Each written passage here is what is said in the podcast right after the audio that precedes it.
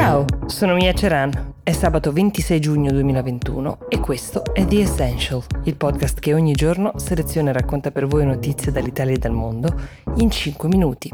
Le notizie di questa puntata, come ogni sabato, le avete selezionate voi.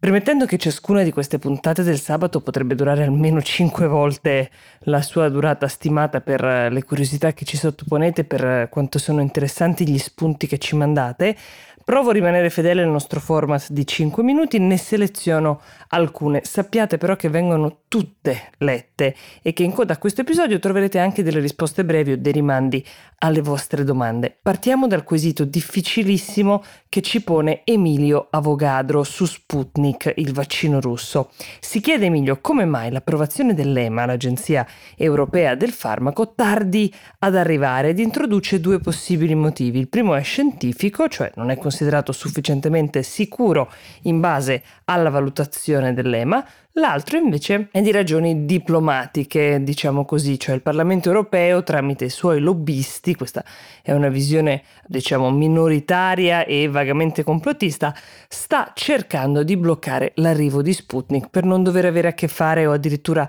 essere debitori a Putin. Rispondere è molto difficile, però per trasparenza vi dirò che noi ci siamo informati direttamente leggendo sul sito dell'EMA per capire a che punto stiano le cose soprattutto dopo che che nelle ultime ore il Premier Draghi ha dichiarato che Sputnik potrebbe non arrivare mai in Europa e che il vaccino cinese è stato giudicato insufficiente. Intanto Draghi è il primo leader europeo che si sbilancia a tal punto. Nessun altro ha mai avuto il coraggio di dichiarare che il vaccino cinese è insufficiente, anche se i dati hanno mostrato una copertura effettivamente più bassa di tutti gli altri vaccini e nessuno, incluso l'EMA, era stato così deciso nel dire che Sputnik potrebbe rimanere appannaggio di altri stati, ma non di paesi membri dell'Unione Europea. Ricordiamo che anche San Marino ha ricevuto abbondanti dosi di Sputnik perché, non essendo un paese comunitario, poteva aggirare la questione. Il tono di Draghi lascia intendere che ci possano essere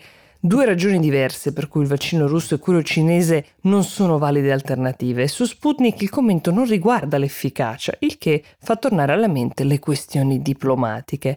Che cosa dice invece l'EMA? Sul sito, in un articolo pubblicato lo scorso 3 marzo, quindi un bel po' di tempo fa, si annuncia che inizierà la valutazione di Sputnik per decidere se i benefici superano i rischi, come si fa con tutti i vaccini, e che i dati verranno comunicati il prima possibile per annunciare o meno l'introduzione sul mercato. Ma di questa rolling review, questo è il termine tecnico, sarebbe il processo di revisione emergenziale, quello più rapido, Nulla si è più saputo, lasciandoci con lo stesso dubbio che ha spinto Emilio a scriverci. Noi ovviamente continueremo a seguire la questione e se arriveranno notizie più conclusive torneremo a parlarne.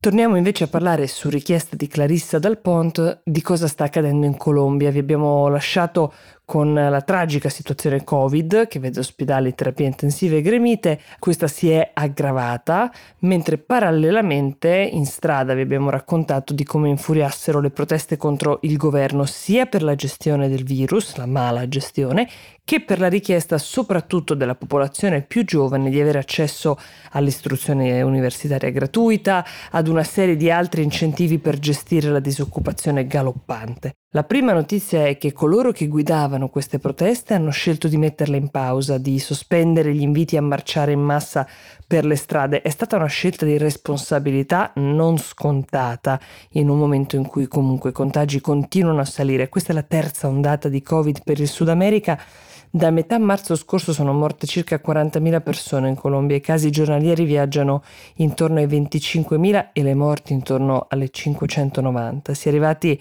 lì dove nei momenti più bui abbiamo temuto di poter arrivare anche noi, cioè alla saturazione del sistema ospedaliero, all'impossibilità di curare tutti, al collasso effettivo del sistema sanitario e le proteste per le diseguaglianze sociali pare abbiano contribuito a far diffondere nuove varianti del virus e negli ultimi mesi c'è stata un'impennata di giovani tra i morti.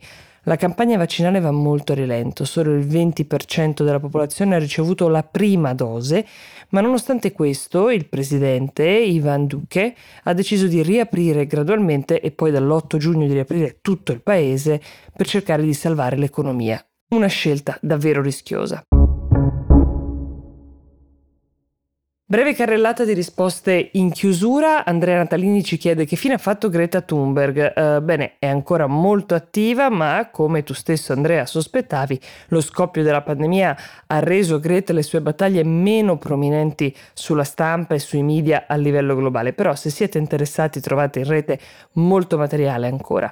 Valentina Miloch, spero di aver pronunciato bene il cognome, ci chiede un excursus sul mondo delle lobby e dei lobbisti, tema interessantissimo che però non riusciremo mai ad esaurire in 5 minuti, quindi ci proveremo, abbiamo deciso con una puntata di Actually, l'altro nostro podcast, insieme ad Alessandro Tomasi che sull'argomento ha molto da dire e raccontare.